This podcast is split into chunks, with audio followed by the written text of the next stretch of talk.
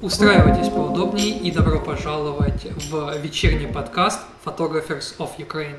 Сегодня моим гостем и, по сути, первым человеком, кто участвует в этом подкасте, является Татьяна Невмержицкая. Таня, извини, если я неправильно называю твою фамилию. Ура! Ты, ты справился! Да. Мы с Таней, на самом деле, уже немного познакомились и даже путешествовали вместе. Вот. Но сегодня я хочу поговорить с Таней, раскрыть ее для вас, потому что Таня, на самом деле, очень крутой фотограф. Она снимает очень крутой жанр, на самом деле, очень популярный среди тех, кто снимает людей. Таня сидит и заливается бордовой краской от стеснения тем временем. Да, но, но в подкасте вы этого абсолютно не увидите, так что... Да, в Тань... плюс. Таня, добрый вечер, я рад, что ты сейчас со мной здесь, и я очень рад с тобой пообщаться и раскрыть тебя максимально а, для людей. А, если хочешь, можешь представиться, сколько угодно времени на это занять. О, вот это ты зря про сколько угодно времени, а то я сейчас оставшиеся там два часа начну рассказывать о себе. Нет, всем привет на самом деле. Меня уже представили, я Таня Невмержицкая, снимаю всякую художественную ерунду, если так можно коротко сказать.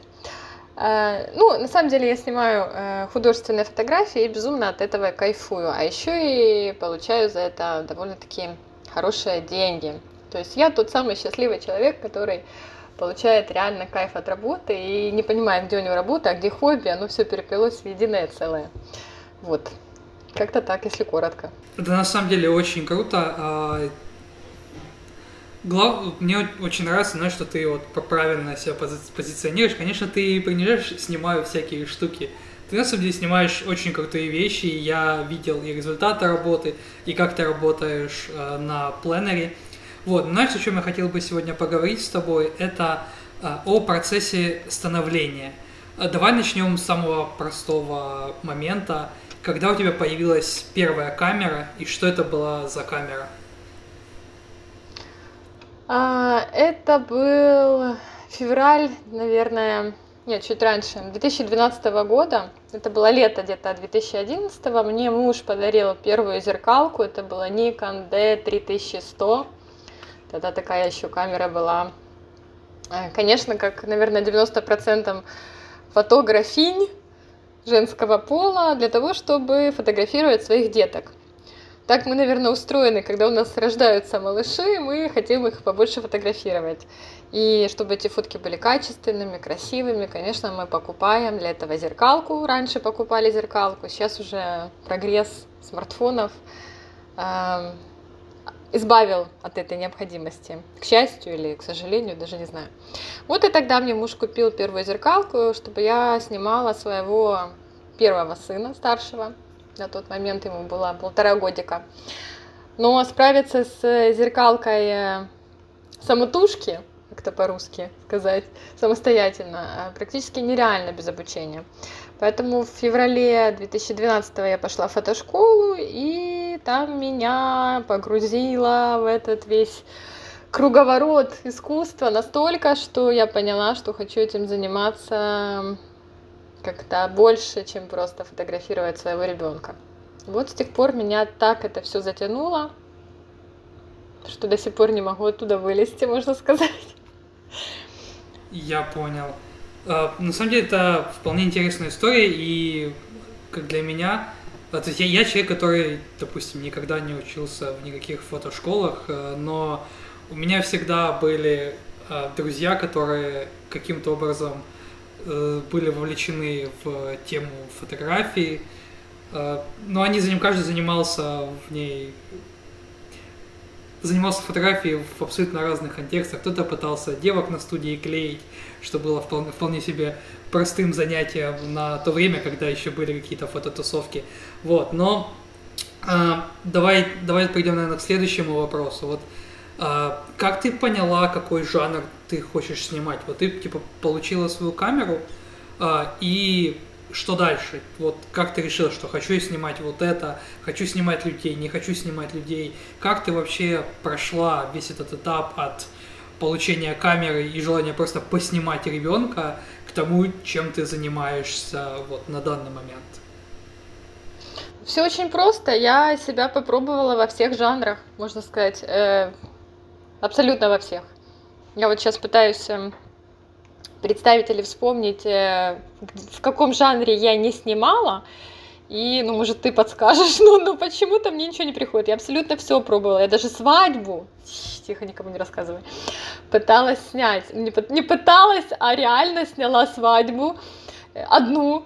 И на этом я поняла, что я не буду снимать свадьбы, не хочу.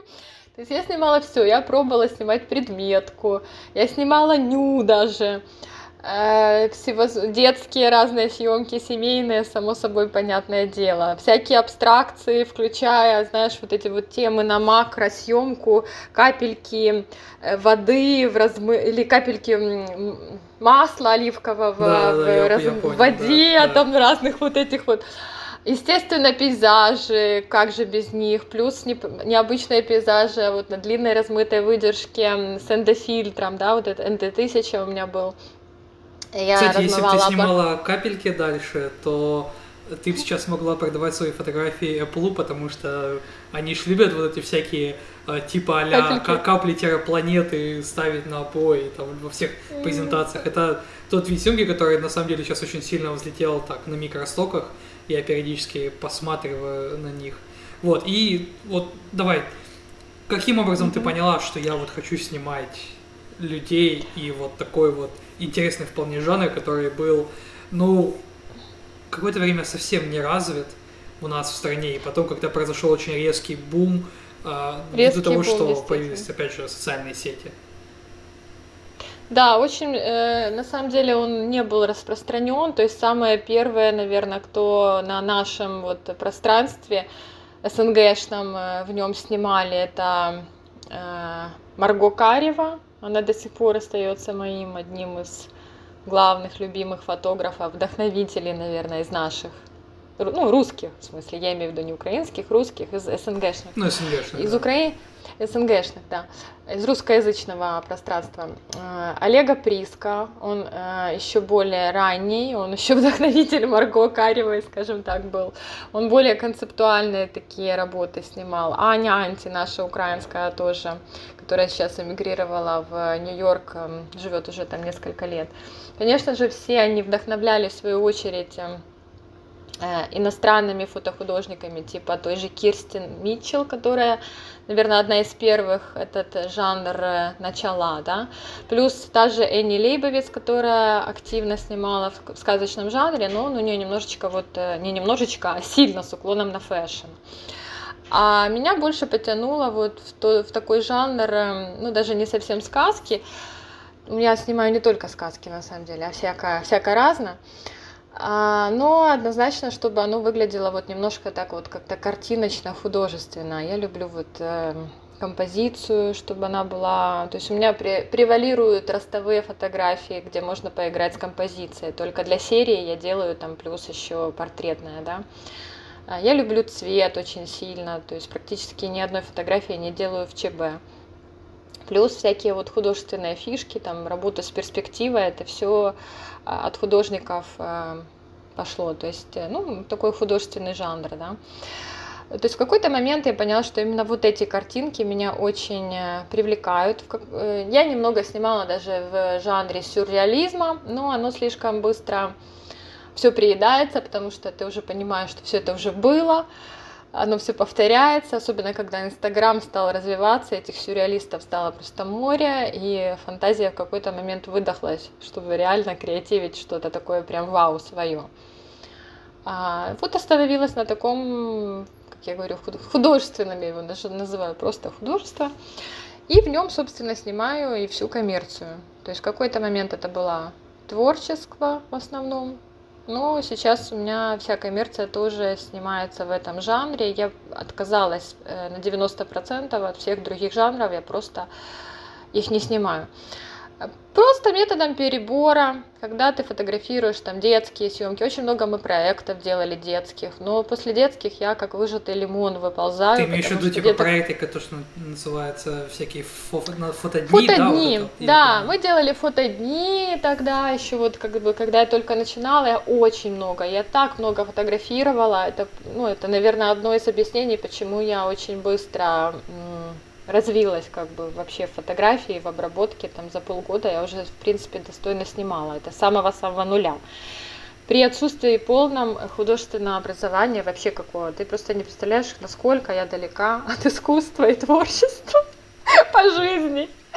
Это просто не передать словами. И мне, наверное, этого очень не хватало, потому что если бы это было, я бы быстрее это все схватила. Так это все пришлось как бы познавать самой, наверное, с каких-то, просто из практики, вот как ты выходишь, начинаешь снимать, и ты понимаешь. Никто не рассказывал про перспективу, никто не рассказывал про э, еще какие-то там фишки, да, там, перенятые у художника. То есть это я все сейчас в процессе, не перестаю учиться. Даже сейчас вот прохожу э, тоже курс об истории искусств. Ты прям настолько а, серьезно ну, решила углубиться в тему, да, вот этого всего? Нет, это просто меня очень сильно, я кайфую от этого, когда я вижу фотографии теперь, допустим, те, которые мне нравятся, а меня вдохновляют совершенно другие жанры, не те, в которых я сейчас снимаю, наоборот, меня вдохновляют другие жанры. И я, когда сейчас смотрю вот на фоне того, что я прошла, я понимаю, что, о, это экспрессионизм чистой воды, тут импрессионизм, тут там реализм, тут, о, тут там примеси кубизма вообще как бы на фото, да, вот эти вот штуки все, когда складывают типа пазлы. Ну, в общем, это очень интересно, и вот разбирать, ну, про сюрреализм я вообще молчу, да, вот эти все ассоциации, как это все интерпретировать. Это очень интересно, когда вот э, ты видишь немножко больше, чем просто обычный обыватель. То есть есть же просто обычная фотография или живопись, смотришь, ну, картинка красивая. Когда человек начинает углубляться в это и понимать уже, да, кто это рисовал, в какое время, почему, да, почему там у фавистов, например, такие яркие красочные картины с чистыми цветами, ты понимаешь всю подноготную, и ты видишь гораздо больше, и ты понимаешь, например, что тот или другой фотограф, кем он вдохновился из этих художников, что он оттуда взял. Ну, короче, это очень интересно. И кино, то же самое с кино. Вот, поэтому в какой-то, в какой-то момент я просто отбросила все иные жанры, которые э, не доставляли мне, скажем так, удовольствия на сто процентов. Э, я оставила только вот этот жанр, э, это по сути только love story и девушки, женщины, девушки, портретная художественная съемка. Ну подожди, остальные... нет, я видел, ты снимала парня, типа, очень похожего на Олега Винника с крыльями. У тебя были фоточки, были-были, так что ни одних девушек ты снимала. А, ну подожди, так это же история love story, это же художественная love story. Это все вписывается в жанр художественной love story. Ну, короче, Олега Винника ты снимала, давай на этом мы остановимся. Не-не-не, это не Олег Винник. Ну, как странно, у тебя такая интересная ассоциация пошла. Давай так, вот... Оглянувшись назад на свой опыт и на тот путь, который ты прошла от покупки камеры и до твоего нынешнего достаточно высокого уровня, какой ты совет дашь людям, которые бы хотели начать заниматься фотографией? Что бы ты им посоветовала, с чего начать, либо что поучить? Вот, давай, давай так, вполне себе кратенько, то есть пройдемся по основным факторам и основным знаниям, которые нужно получить человеку, которого только хочет начать. И у него там есть какая-то определенная сумма на его первую камеру, которую он может купить. То есть мы не говорим о каких-то топ-топ-топ уровнях. Что скажешь? Самый распространенный вопрос, который я ненавижу на самом деле. Какую камеру купить? Не-не-не, это... Ты всегда покупаешь камеру такую, которую, на которую есть деньги, есть деньги. Но что дальше? Вот человек купил камеру, куда ему двигаться дальше? То есть он не знает ему, то есть как ты пошла, к примеру, в школу учиться фото, а у человека, к примеру, нет, ну, то есть, либо нет желания, денег, но он хочет учиться, он хочет стать, знаешь, как самородка, вот я выучился сам, и я классный. Что ты посоветуешь такому человеку? Ну, конечно, все-таки легче это пойти э, куда-то поучиться. Сейчас онлайн, слава богу, много ресурсов. Хотя бы базовые э, приемы композиции, да, я уже молчу про технические там какие-то вещи. Технические можно и на Ютубе выучить, но композицию... Да, наверное, на Ютубе можно и композицию выучить, не знаю. Но хотя бы вот такие вещи я бы все-таки поучилась, потому что одно дело... Можно самому все выучить, но гораздо быстрее и приятнее, когда тебе это все кто-то рассказал и в клювик положил. Это все занимает просто быстрее. Я видела людей, которые делали просто громадные скачки буквально там за месяц, только потому что они пришли на обучение, и им уже все готовенькое положили в клювик, при условии, что человек был готов учиться и практиковаться. Сам бы он к этому доходил, там, вот как я, еще там очередные два-три года или больше. То есть, конечно, лучше идти учиться у фотографов, которые нравятся. Тем более сейчас большинство из них имеют свои онлайн-фотошколы. Если же нет, можно, конечно, самому, как все говорят, смотрите живопись, смотрите кино, учитесь, вдохновляйтесь. Дело в том, что учиться, не понимая конкретно как, очень сложно. Если у человека есть какая-то, какое-то образование уже художественное, где они изучали там приемы композиции, да, или еще что-то, или он что-то понимает в операторстве, да, он будет улавливать эти моменты. Или если он понимает, что такое гармонии цвета, или если он знает, какие есть цветовые схемы. Вот я сейчас кино смотрю с мужем, да, смотрим, по-разному смотрим. Я говорю, а, спорим, говорю, сейчас вот сцена... где она там э, пригласила в гости всех э, в дом. Э, спорим, говорю, сейчас ты увидишь только тона голубые и красные. Говорю, откуда ты знаешь? Ну смотри, говорю, дальше. Дальше они начинают по дому ходить, то есть все, куча людей, толпа, там какая-то вечеринка, все они в разной одежде. И все абсолютно в этой цветовой гамме, голубой, красный, ну плюс какой-то нейтральный. Он улыбается, потому что я вижу, что это уже цветовая гармония, которая задана, которой будет следовать дальше оператор, да, и только акценты будут на нужных людей там красным каким-то. Человек, который этого не знает, этих гармоний, этого всего, он этого не заметит. Как можно учиться, не зная чему? Да, будешь, ну то есть это нужно иметь... какую-то вот склонность анализировать. Ну, для меня никогда не было понятно, что анализировать конкретно. Ну да, ну классная картинка, ну, ну что, и что? Я не понимала, и что? Ну я не знаю, как сделать эту картинку. То есть, есть до того, как мне не объяснили, например, что вот этот свет из окна, который я вижу, как круто падают лучики, я их вижу только потому, что я знаю, что там задымили дофигища дыма на заднем плане, поэтому эти все лучики, этот свет виден, да, таким образом они создали перспективу воздушную. Я знаю, что они прокрасили, покраску сделали, сплит-тонирование, вот этот color grading, поэтому у нас задний план синий, передний там теплый. Но это все моменты, которые я уже изучала отдельно. Если бы я просто смотрела картинку, я бы не понимала, э, во-первых, как это сделано, как это повторить и почему это выглядит круто, потому что это и есть одна из там цветовых гармоний.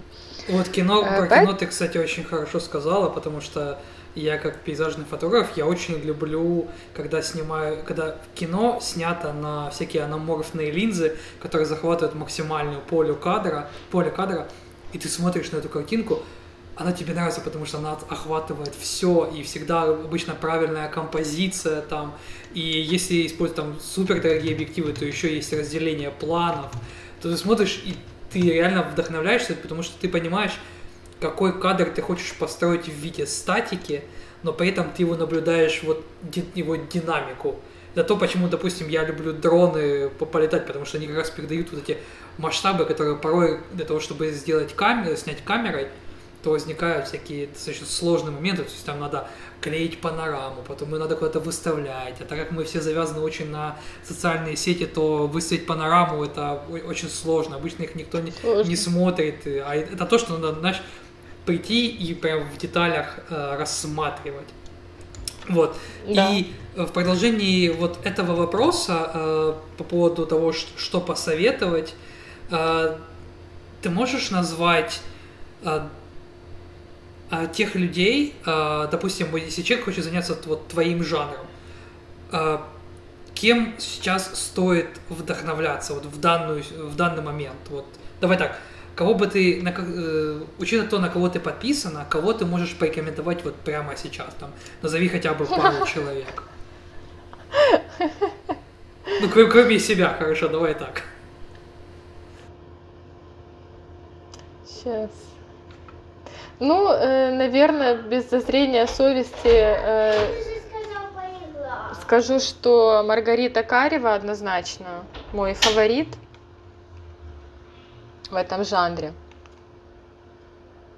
Но э, это такой вот прям, ну, сказочный, сказочный, да, то есть даже э, среди иностранных фотографов, вот у меня там есть куча, но они все э, немножко, чуть-чуть иное.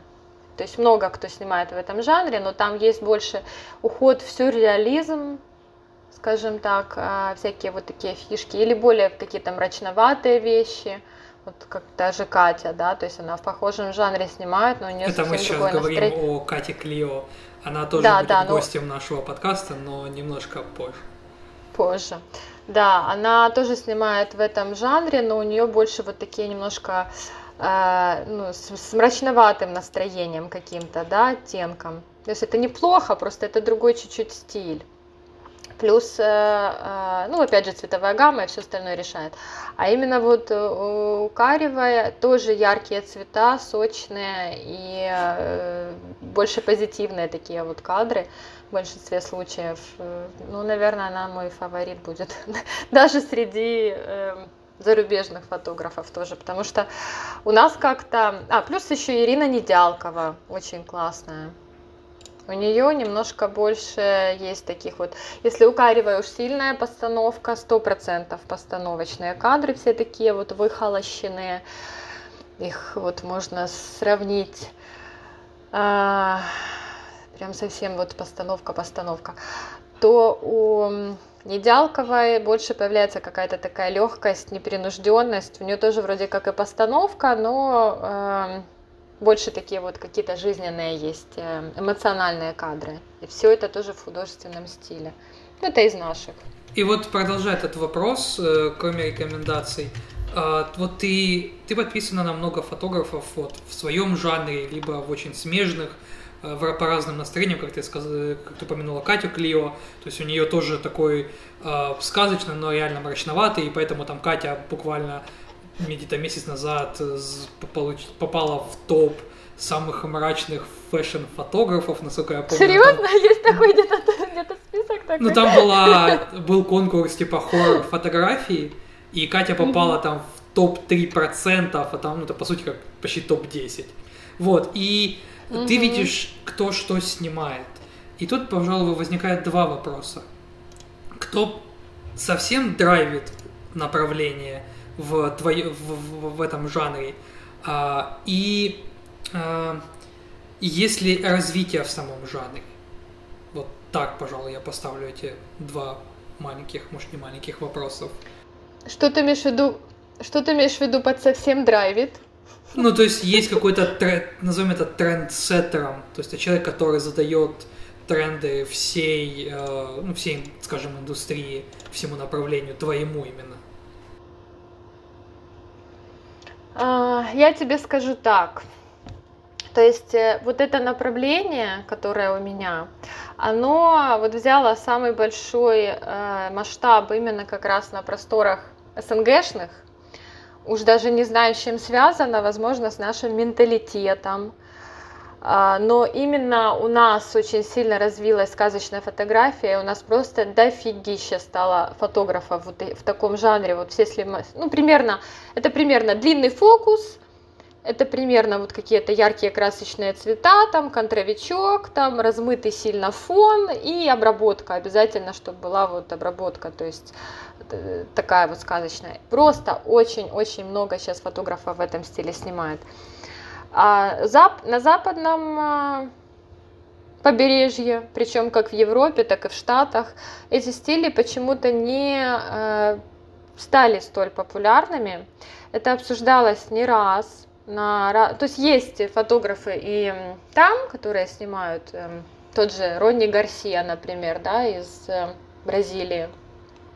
Ну, да, всех фотографов, которые Таня упоминает, они будут отмечены в описании к этому подкасту, так что у вас будет доступ к их страницам и сайтам.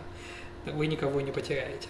Извини, что перебил, то продолжай, Таня. Ничего, ничего. То есть э, они есть, конечно, я не говорю, что их нету, но они вот не столь популярны, э, как, допустим, тот же лайфстайл. Потому что я вот, ну, то есть первый нюанс, это то, что вот такая вот сказочная художественная фотография, она больше развита у нас. Точно так же, как и студии. Все вот эти интерьерные студии, особенно это видно в период елок, когда вот начинается елочное, это все бешенство. Все эти студии бронируются за два месяца. Как я это понимаю, да. С октября начинается этот новогодний дурдом. На Западе такого нету. У них даже, в принципе, интерьерных студий таких нету. Почему этого нету, обсуждали уже неоднократно. Такое впечатление, что им это не надо. То есть они как-то вот не хотят, не ценят, не любят вот эту вот арт-фотографию. Им фотография больше как документальный жанр. Вот пришли, под елочкой все сели, смотрим в кадр, сфоткались, ушли. То есть как раньше, да, фотографы приходили в студию для того, чтобы там раз в год сделать какую-нибудь фотографию себе в альбом или какую-то семейную.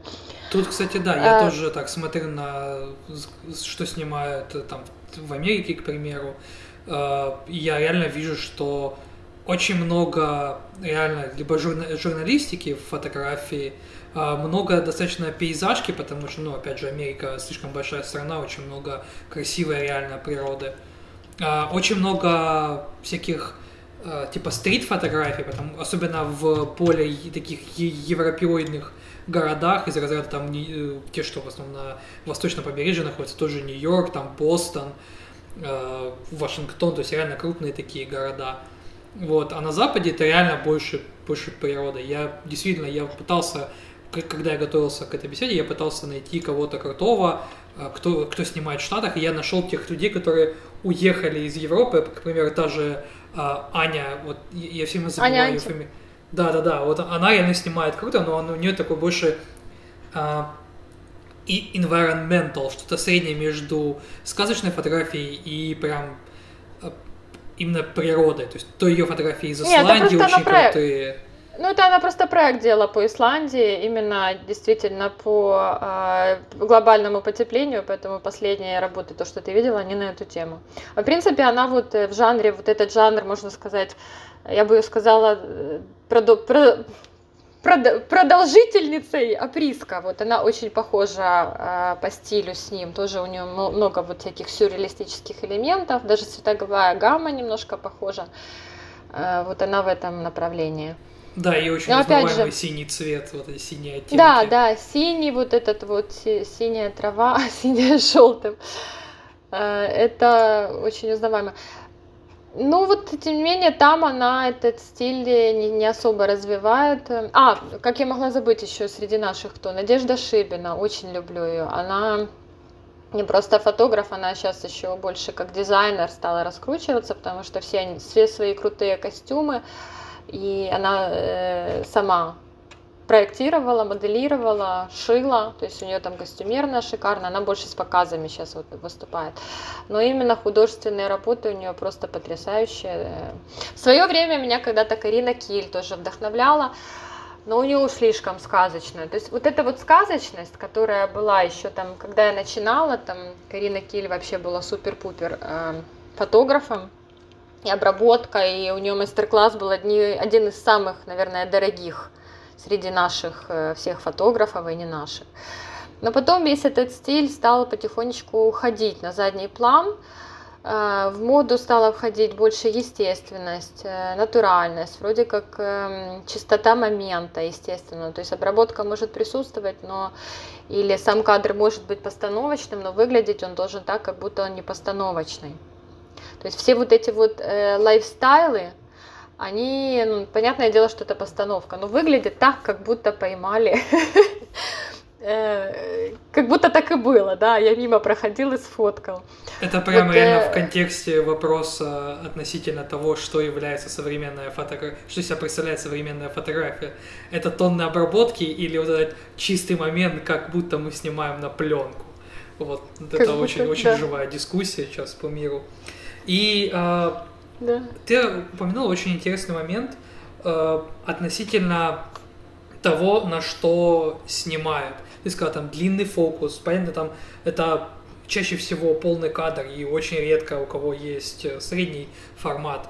Э, на что сейчас снимаешь ты, и на что снимают реально другие. То есть ты как уже профессионал, ты реально, ну, это на самом деле видно по фотографиям, на что она была снята, если тут только там нет какого-нибудь модного размытия в том же Luminar, либо в Photoshop. Вот. На что ты снимаешь и что в твоем фоторюкзаке есть? Снимаю на Соньку, э, беззеркалка Sony а семь три, которая без эрки. И, собственно говоря, три объектива, из них третий появился совершенно недавно, восемьдесят пять миллиметров, пятьдесят миллиметров, восемьдесят пять я люблю на улице фотографировать практически, там восемьдесят процентов съемок идет на него, если это улица, если это не путешествие. В путешествие я беру пятьдесят миллиметров, почему? Потому что в путешествиях это архитектура, которую нужно показать и захватить в кадр, то есть восемьдесят пятка часто там не нужна просто, она все это дело обрезает, да, и сжимает. Во-вторых, расфокусирует, а мне нужно все-таки показать, что мы там или в Риме, или, или еще где-то. В-третьих, масштаб. Вот на форерах мне очень сильно не хватило ширика. То есть даже некоторые фотографии, снятые на телефон, выглядят круче именно за счет широкого угла. Поэтому э, третий объектив, который у меня появился совсем недавно этим летом, это двадцать миллиметров один и четыре. Sigma, как да, раз наверное. Для... Да, Sigma Art. Он безумно тяжеленный, за что. Но это, это очень крутое Sigma. Стекло, и если там ты захочешь вечером поснимать, даже там со звездами, как, как, допустим, я... снял, угу. ну, по сути, автопортрет с, со звездами, с Млечным путем, на, как, как задник, то это прям от, очень отличное стекло, и я сам подумал о том, чтобы со временем себе его э, докупить и использовать его реально как для астра. И на самом деле это очень неплохое стекло и, и для архитектуры, потому что э, именно у Sigma, именно вот двадцатка, у нее достаточно неплохие характеристики по дисторсии, она очень маленькая. Вот, потому что если да. взять тоже четырнадцать двадцать четыре, который у них есть на два и восемь, там уже возникают вопросы, и там, к примеру, в моей системе на Nikon, там все-таки э, Nikkor четыре двадцать четыре это лучшее стекло, потому что оно даже на супер широком четырнадцать миллиметров не искажает перспективу, и там ли, ровные линии остаются реально ровными даже на крайних участках кадра. Вот. Да, воз... ну я на него даже портреты снимаю, я тебе так скажу. Нет, ши- ши- нет ширик на самом деле, ну это, это прикольно, потому что э, я много да. видел э, фотографий тех, кто не хочет заморачивать, в твоем жанре, жанре, тех, кто не хочет заморачиваться каким-то образом с э, накручиванием платья с помощью ликвифая в фотошопе для того, чтобы оно выглядело максимально развивающимся, то реально взять какой-нибудь ширик и там натянуть прямо в кадр платье, будет выглядеть уже совсем по-другому, и это реально... Да, вот эти искажения. Фицу фишку искажения. Широкого угла. Да, на свою... Э, ну, во-первых, это фото, ну, э, фотографии все сверху, которые делаются, вот тоже нужен ширик. А в художественном этом жанре без фоток сверху, ну как же. У меня даже был один раз такое, беременную, пришла на коммерческая съемка в парке, осень. Ну да, нам повезло, была хорошая погода, но все равно я явно не собиралась ее укладывать на пол, на землю в смысле, на траву. И не взяла этот свой ширик, потому что он тяжелый, но думаю, что ж я буду его таскать. А она захотела как раз фотку сверху, где она вся такая лежит в этом красном платье, в огромном. Я нашла, куда залезть, и сняла это дело на пятьдесят миллиметров, и потом склеила, собрала. Но жутко пожалела, что я не взяла сразу ширик. Ты еще, типа, ты панораму, типа, сделала, да, и потом склеила. Да, да, да, да. Mm. Это вечная тема, склейка потом из нескольких кадров. Э, ну, сейчас я пока не могу ее выложить, потому что там после Нового года я даже коротенький, типа, роличек сняла. Но это, это просто постоянная тема, что-нибудь куда-нибудь доклеивать, потому что мы длиннофокусники. Зачастую вот в погоне за вот этой картинкой красивой на длинный фокус где-то что-то не влазит, то, что нужно, и потом приходится его доклеивать с соседнего кадра. Благо ты, если знаешь, то сразу фотографируешь там шаг влево, шаг вправо, для того, чтобы потом это дело нарастить. Вот подожди, ширик, конечно, а у тебя сразу. В, в камере есть, я, я не помню, в какой конкретно Sony, там есть этот high, high resolution или high, high pixel режим, который с помощью внутреннего механизма, который этот, стабилизацию сенсора делает, он его сдвигает для того, чтобы сделать типа супер-мегапиксельную фотографию. То есть, сколько у тебя, двадцать четыре мегапикселя, да, у камеры? У меня двадцать четыре, да, да, это R-ка на сорок восемь. Я не знаю, может быть, что-то и есть, но я таким не пользуюсь. Но вот ты, всегда, ты, ты без штатива ходишь в основном. Ты, ну, да, да, да, да. Там же стабилизация идет внутри вот этого вот матричного. Вот, и вот этот, это, а, как это, да. Механизм ай би эс называется. И вот с помощью ай би эс сен, камера смещает сенсор, насколько бы возможно, для того, чтобы захватить максимальное поле смещения сенсора, потом внутри собрать и получить там то ли сто мегапиксельную фотографию, что-то такое. Возможно, ну, примерно вот примерно то же самое у меня получается и ручным способом, как и, когда я собираю, вот я вот последнюю вот эту собирала, там было, по-моему, шесть кадров, то есть один центровой и вокруг еще четыре, да, вот это вот доращивание этого платья, то есть в итоге она получается огромных размеров, ее можно на всю стену там фотообои сделать. И вот это следующий вопрос класс, классного качества. Он логически вытекает из того, что ты сейчас говорила. Какой софт ты используешь для редактирования своей фотографии? А, ну, Photoshop, конечно же. Ну, пока что такого конкурента на сто процентов Photoshop нету, к счастью или к сожалению, не знаю. То есть Adobe Photoshop официальная версия, причем максимально апдейтнутая, потому что они вот э, к последней версии выкатили наконец-то. Sky Replacement. Наконец-то для художественных нас, фотографов, выдать белое небо — это просто не, недопустимо, поэтому наконец-то Photoshop озадачился этим. Но до этого я уже, слава богу, больше года меняю это все дело в Luminar. Luminar — это мой фаворит. Это мой фаворит вообще по обработке, потому что эта программа вот максимально заточена на искусственный интеллект. То есть это первая программа-обработчик, где я кайфую от всех их встроенных пресетов. Не то, что вот там как в Nik Software раньше было, Color Efex Pro, там что-то тыкаешь, тыкаешь там какие-то, ну может, а может и нет, или в Lightroom там вот эти все пресеты, которые в СКО и так далее, нужно миллион их перетыкать, чтобы что-то подобрать. То здесь так, сразу они подсвечиваются, и сразу вот есть фавориты, которые вот я вот так тык, или даже есть такой режим авто. Он так и называется, там Artificial Intelligence улучшение, какой-то улучшайзинг. Ты вот тыкаешь, и картинка сразу тыдаешь, и уже обработанная. Все. В копилочку золотых фраз. Улучшайзинг. Улучшайзинг, да. Реально улучшайзинг. А, ну, просто вот даже, даже, даже делать больше нечего. Там даже портретную ретушь можно такую легенькую, небольшую сделать. А с учетом да, того, я что тоже я буквально все. совсем недавно заценил э, Luminar. И действительно, угу. по сравнению с Photoshop, даже еще с э, Photoshop девятнадцатого года, то реально очень большая разница. Вот. Но э, по поводу как раз неба, я заметил, что Photoshop все-таки лучше умеет э, делать именно маску э, этого самого земли, там, скажем, леса или так далее. И лучше он вычленяет небо из фотографий.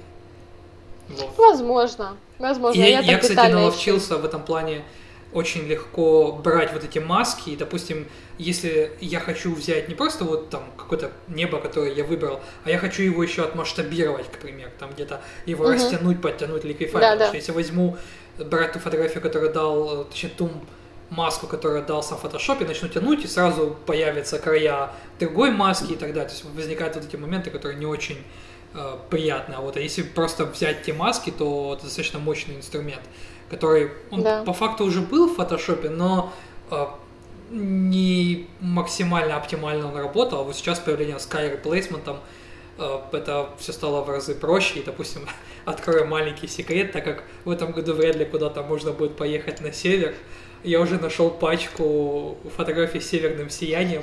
Осталось поехать, осталось поехать в Карпаты, наснимать заснеженные елки ночью. И все это дело с фотошопом, да? Да, да, да, а да, что да. еще остается? Ты... Такой мир, в котором мы сейчас живем. А... Да. Так. Э... Да. На самом деле, ну, это очень, очень интересная тема по поводу того, на что ты снимаешь и как ты обрабатываешь. И тут возникает вопрос вполне логичный, то есть так как камера, там, объективы стоят денег, по- по-любому за софт, как мы платим, там, хорошо, что Luminar, он не по подписке, в отличие от Photoshop и того же Lightroom. Вот, возникает mm-hmm. вопрос, а в какой момент фотограф имеет право просить деньги за свои фотографии? Типа, Я считаю... как зарабатывать, потому что фраза там «быть художнику голодным» э, не-не-не, это такое. Не-не-не. Не очень, да. Ну, э, на самом деле, бывает э, сложно зарабатывать именно на том жанре, на который, котором тебе нравится снимать, потому что, ну, вот мой жанр, он такой, э, как это его назвать, э, попсовый, вот. Попса – это то, что нравится всем, а есть хардкор, который нравится на любителя. Вот если взять ту же Катю, у нее уже больше туда, к хардкору, да, какому-нибудь, или, то есть такой вот в мрачность уход какой-то немножко. Или там другие фотографы, которые тоже совсем что-то странность какую-то могут снимать. То есть у меня хоть и типа арт-фотография, но в большинстве случаев она попсовая. Здесь как бы палка с двух концов. С одной стороны, ее очень хорошо и просто, и легко коммерциализировать, или как это правильно сказать, монетизировать. Вот, ее можно очень легко монетизировать путем продажи именно как коммерческую фотографию, причем в разы дороже, чем там средний ценник фотографов, которые обычно фотографируют.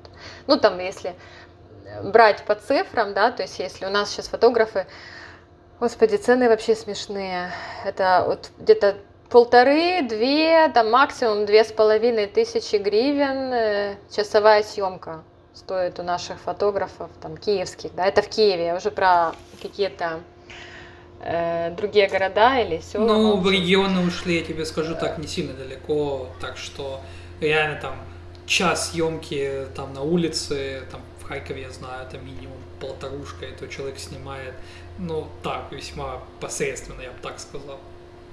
Не, ну, Харьков, может быть. Ну, я, я к тому, что вот если вот за такое, то есть берут там максимум две с половиной, то я стартую это минимум от пяти, это вообще э, голая съемка, просто вообще без ничего, туда не включен никакой образ, ничего. И выше там пять, десять, пятнадцать, все просто. Ну, можно и выше, там зависит от наполнения. И с удовольствием люди приходят, потому что им хочется именно вот этой сказочности, вот этой вот моей картинки. Они приходят на мою картинку. В общем-то, этим людям нету...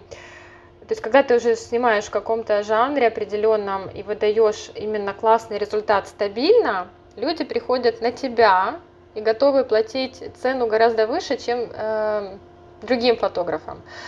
В то же время я, допустим, если пойду фотографировать семью, вот недавно, кстати, фотографировала семью, скоро выставлю рекламу одного нового продукта, очень клевого, называется «Живой альбом».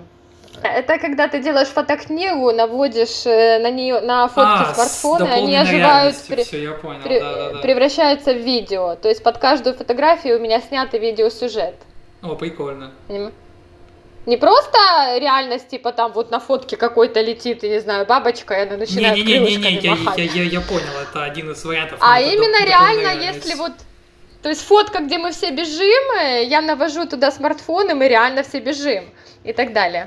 То есть, э, ну, очень классная штука, я хочу эту штуку м, запустить, то есть это, это, это, наверное, единственное, что я готова снимать из семейного, опять же, задорого. За дешево ну, этим это, заниматься. Это новый продукт, поэтому почему? Ну, просто мне, мне интересно, да, плюс оно как бы действительно прикольно. Мы, мы прокайфовали, когда это все снимали, это было классно.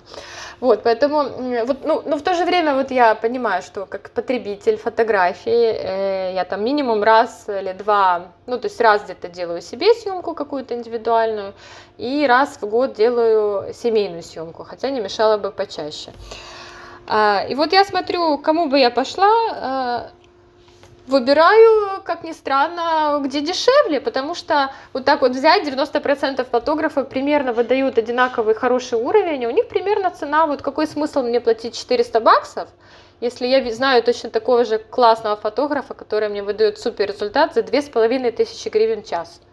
Вот объясни мне, какой смысл? То есть, если нету какой-то фишки, ничем не выделяются, мне какая задача? Снять классные живые фотки для семейного альбома, для памяти. И вот таких фотографов просто в Киеве миллион. От полутора тысяч до двух с половиной. То есть, я не пойду к тому, кто за четыреста баксов снимает. Не, ну это да, в этом, в этом есть смысл. И продолжая эту тему, вот ты... Ну, как раз говорил о том, что именно ты, какой продукт ты как фотограф продаешь. Понятно, это коммерческие съемки, а сопутствующая продукция. Я видел, что ты еще делаешь маленькие всякие печатные штуки. Насколько они вообще прибыльные для тебя? То есть вот с точки зрения бизнес-продукта, насколько они тебе прям ну, заходят? Сколько тебе нравится? А что за маленькие печатные? А что ты имеешь в виду? Маленькие печатные штучки? Я видел, что... Ну, и фото- фотографии имеются в виду маленького формата, то есть там э, сколько, типа, как это называется, три на четыре всякие фотографии, вот такие вот. Я видел у тебя в сторис этого. Не, ну это маленький, я просто печатаю минимум а три плюс, и вот сейчас, допустим, буду делать а два. Не, у меня там пятнадцать на двадцать было. Не, смотри, мало. это... Это, это, конечно, маленькие. А к этому тоже ж пришла не просто так. Это все... На самом деле у меня два, нет, три способа монетизации всего этого безобразия. Четыре. Сейчас их всех перечислю. Первый, самый простой, которого начинают все фотографы, когда они вот хотят, купили камеру, хочу быть фотографом, то есть они что подозревают, подразумевают? Они как раз ожидают вот этот вот ремесленничество, ремесло, как называет мой муж. Ты, когда я иду на очередную съемку, ты что, хочешь быть ремесленником? Ну, это к чему? Это про ограниченность ресурса. Ты не прыгнешь выше головы и не сможешь выдать больше съемок, чем ты можешь, да? То есть вот это все ремесленничество, ну, оно без масштабирования, я бы сказал, вот так. Ты не можешь масштабировать этот проект, да. То есть у тебя ограниченный ресурс времени, физического состояния, камеры и прочего. Но, тем не менее, это необходимость для того, чтобы быть на плаву, потому что это наша фотографическая деятельность, она все время связана с, пра- с практикой. Если я не буду снимать, я э, разучусь снимать. Если я не буду обрабатывать, у меня такое, когда я э, уезжаю в отпуск на неделю, ой, на неделю, на месяц, мы обычно там по три недели куда-то летим, или на месяц, я приезжаю, потом на Photoshop смотрю, как баран на новые ворота. Я вообще не понимаю, что мне делать. Поэтому я беру коммерческие съемки только для того, чтобы быть э, э, в теме, да, чтобы не пропадать, как, держать себя, так сказать, э, в тонусе. Это первый способ, путь. Второй путь, э, а вот эти вот, как ты говоришь, маленькие фотографии, это не что иное, как просто э, отдача готового продукта, так как я фотограф э, типа, смеюсь, премиум-класса, да, я стараюсь, чтобы мой продукт тоже выглядел э, как премиум-класс, то есть я не просто отдала ссылочку там на Google какой-нибудь или на FxNet, вот вам скачаете, да, то есть понятное дело, что я отдаю в электронном виде, но когда у меня берут пакет полный, то есть я предоставляю полный пакет с организацией образа, со мной работает ассистент, я беру там свет, дым, это нереальный кайф на самой съемке, не каждый раз, знаешь, там тебя будут подсвечивать где-нибудь на улице с этим дымом, вот это вот от этой съемки, это вся атмосфера очень прикольная. Плюс финальное завершение любой съемки, это вот когда девчонки получают фотки, сначала они электронные получают, а потом они получают распечатанный формат. Я думала, нужно ли от него отказываться или нет, но все в диком восторге от печатных карточек. Это может быть либо фотокнига, но это больше относится к каким-то семейным съемкам. А если это индивидуальные вот такие, то там каждая фотография, она как самостоятельное произведение. Ой, искусство, не побоюсь этого громкого слова. Поэтому я их печатаю как отдельные фотографии. Раньше формат был а три, но его жутко неудобно смотреть и хранить. Это большая такая коробка, ее некуда положить, поэтому это все в формат пятнадцать на двадцать один перетрансформировалось в красивые коробочки такие деревянные с закрывающимся стеклышком. Все это выглядит очень красиво, мимимишно. И вот плюс еще иногда печатаю картину на акриле или на холсте тоже, которую можно повесить. Иногда могу подарить это, иногда человек там выбирает сам. Я просто спрашиваю, какая вам фотография больше всего со съемки понравилась, там вот такая-то, да. Я знаю, что у человека день рождения, я беру там, она стоит недорого, распечатать холст, на самом деле небольшой, там, ну, это недорого. То есть в том бюджете, в котором я снимаю, для меня это не составляет труда сделать подарок такой. Вот поэтому я это печатаю, то есть это как продолжение моего продукта, это не что-то дополнительное, это не принты, которые вот ты, допустим, печатал, да, там как принты отдельно. Принты это другая немножко вещь. Принты я, кстати, никогда не печатала, но я вот второе направление, что продавала именно фотографии, но не на стоках, где они стоят по копейкам. Я никогда не выкладывала на стоки, потому что мне просто жалко было вот эти вот по одному доллару продавать свои фотографии. Я не знаю даже, как так получалось, когда-то был такой ресурс, он сейчас есть, пятьсот пикселей, но он, но он работал когда-то очень круто вот на лайсенсинг, и у них но были нормальные... у них был маркетплейс, пока их не купил китайский венчурный фонд, вот, вот. и вот. Потом у них маркетплейс закрылся, и все перешли либо на, как он, Pixabay и там еще несколько... На какие-то... На какие-то да. непонятные мелкие стоки перешли, где, в общем-то, все превратилось в обычные стоки, как оно и было на всех других стоках. Чем был хорош раньше пятьсот пикселей, у них фотографии стартовали там от ста двадцати пяти до двухсот пятидесяти долларов. То есть у меня да, даже съемки за пятьсот... размера, да. Там типа самые, э... самые большие стоили еще дороже, там около трёхсот долларов. Большие, возможно, да. У меня даже за пятьсот была продажа, там еще зависело от эксклюзивити, то есть если еще эксклюзивность, да, там, они там эксклюзивити райтс покупали там на три года или на пять лет, и поэтому дороже. В общем, это было круто, то есть твою работу реально оценивали и покупали за нормальные деньги, это было приятно. Плюс напрямую некоторые заказчики выходили прямо... напрямую писали на e-mail, но я подозреваю, что все они приходили через пятьсот пикселей, ну, чтобы, наверное, не платить вот эту процент им, да, за, это же покупателям, комиссию, поэтому они напрямую договор... Плюс еще могли сторговаться где-то дешевле, ну, в любом случае, там, дешевле, чем сто долларов за, за один кадр, я ни, никогда не, не, не продавала, не помню такого. И тут вот возникает вот. У меня следующий вопрос к тебе. Мы обсудили того, когда человек может начать зарабатывать, как, ему, как, как нужно ему себя там спозиционировать относительно других. Вот вспомни тот момент, когда вот ты уже отснимала, и ты поняла, что я уже могу себя назвать коммерческим фотографом. Когда был тот момент, когда ты получила первые деньги за свой заказ? Ты помнишь этот заказ? Что, что ты сделала для него? О, кстати, да, помню. Расскажи, помню. Боже, это интересно это... послушать. Это я сейчас... Эм... Это, конечно, смешно, сейчас как вспоминаю. Это был заказ, ну, наверное, в том же две тысячи двенадцатом.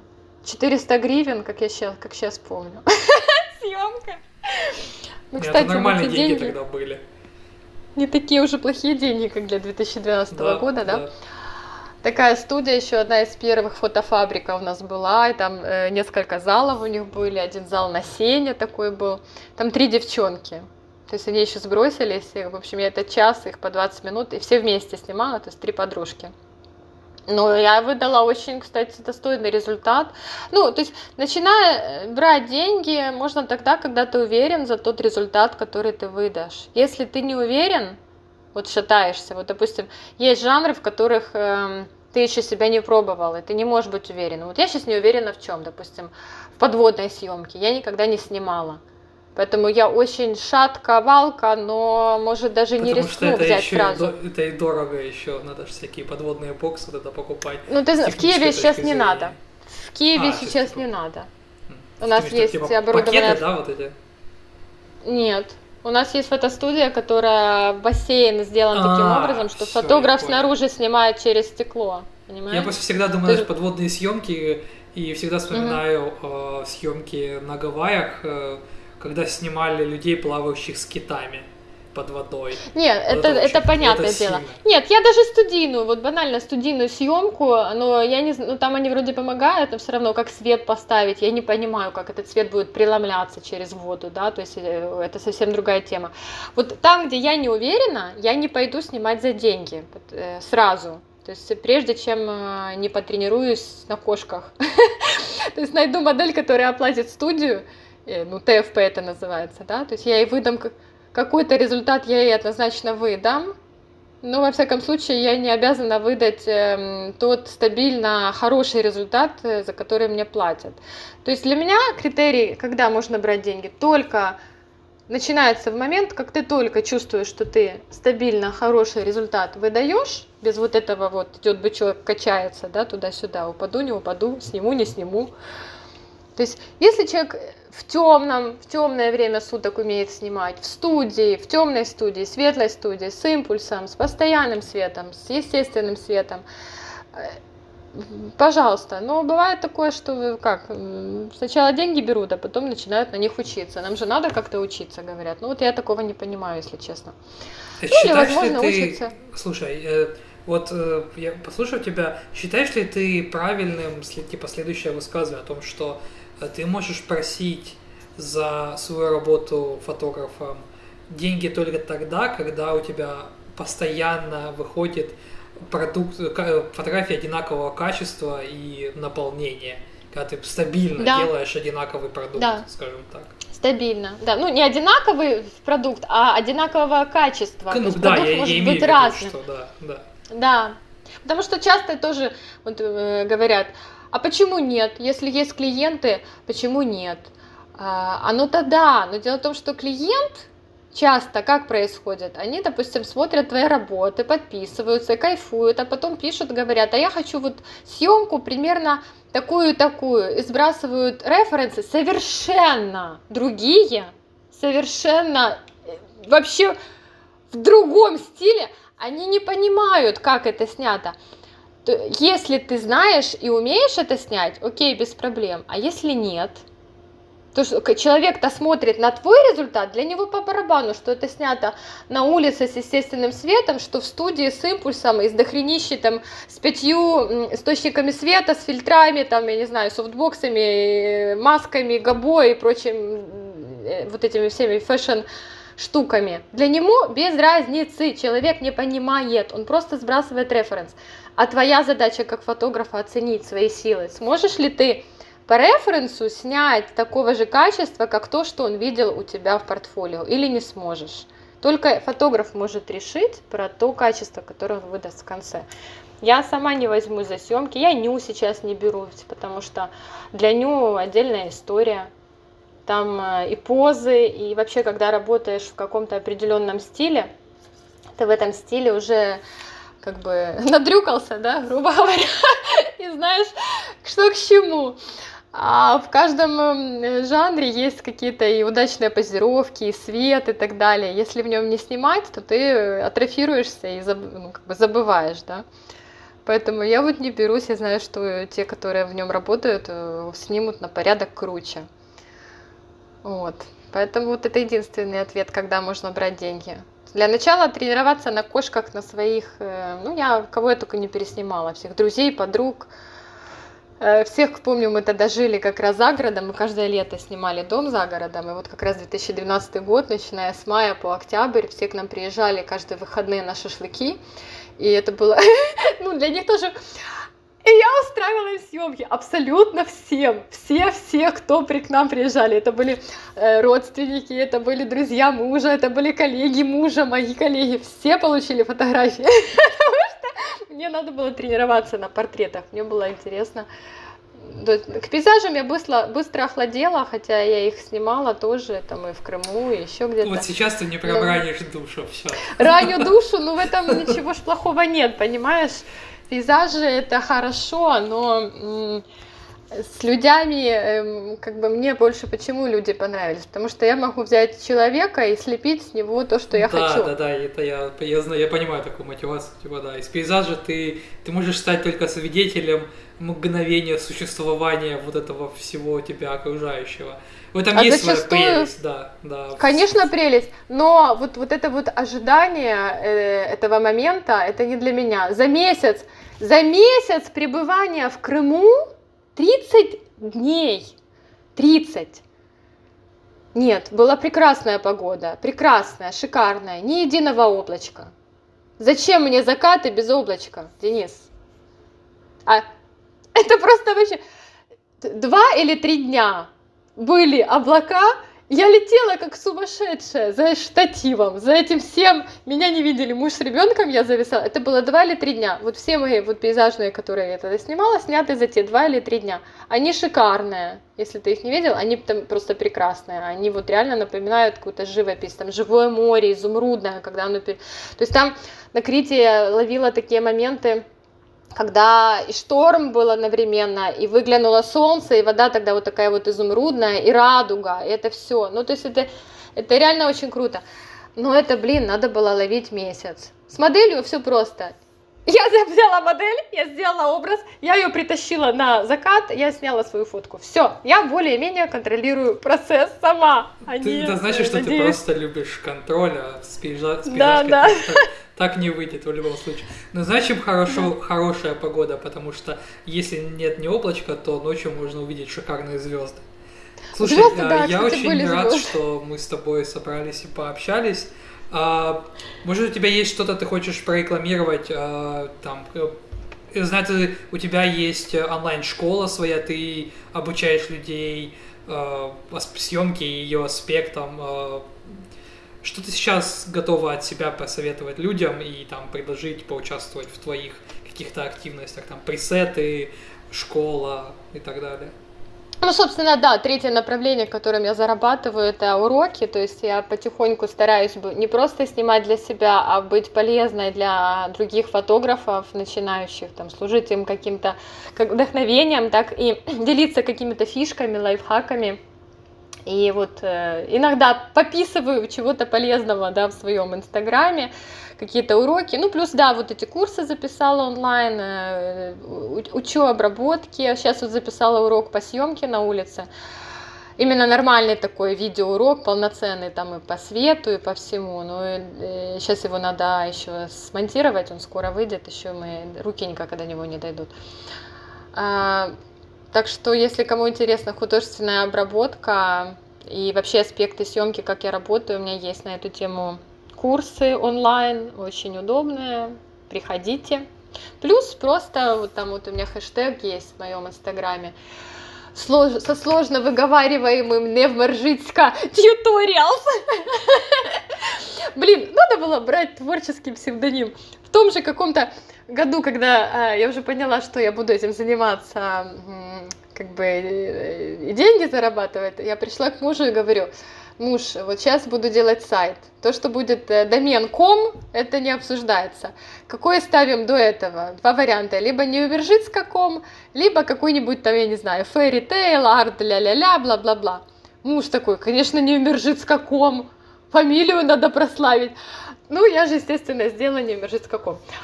Но что он, что я работали всю жизнь в иностранных компаниях западных, это постоянные конференц-колы какие-то там со Штатами, или там у меня в Женеве был хед-офис. Для них выговорить мою фамилию, не умержит, вот это Z, H, H, у них же женю туда, вот это транслитера, Ж, это, это ужас какой-то. Поэтому уже извините. А как часто ну, ты обновляешь теперь... свой сайт вот, относительно Инстаграма? А, сайт какой? Свой сайт или именно Instagram? Ну да, да, то есть где люди могут прийти посмотреть фотографии в большем формате, нежели мы, мы... на экране телефона. Да не, наверное, то Инстаграм самый активный, потому самый что на сайте активный. Не доходит времени, чтобы там уже вообще куча старых фоток, которых надо удалить. Вообще надо каждые полгода свое портфолио пересматривать и постить новое. У меня там все столетней давности. Поэтому, к сожалению, не могу этим похвастаться, нехватка времени. Надо там все убить и залить заново. Штук тридцать работы, все. Благодарю всем, кто слушал этот подкаст. Я очень благодарен тебе, Таня, что ты выделила час времени того, чтобы нам с тобой пообщаться, обсудить много моментов. Я надеюсь, ты провела вполне себе неплохо время. Все ссылки да, на всех фотографов попила. И на, Та- на Таню тоже будут в описании к этому подкасту. Подписывайтесь на нас на Spotify, на Apple подкасте и Google подкасте. Подписывайтесь на меня в Инстаграме denis.макагон. Подписывайтесь на Таню, у нее реально есть на что посмотреть. Очень крутые фотографии, которые хочется, Таню, увидеть в большом формате на твоем сайте. Так что мы ждем, когда ты его обновишь. Благодарю, что вы, здесь, вы слушали. Увидимся в следующем подкасте, а может даже услышимся. Пока. Спасибо. Спасибо.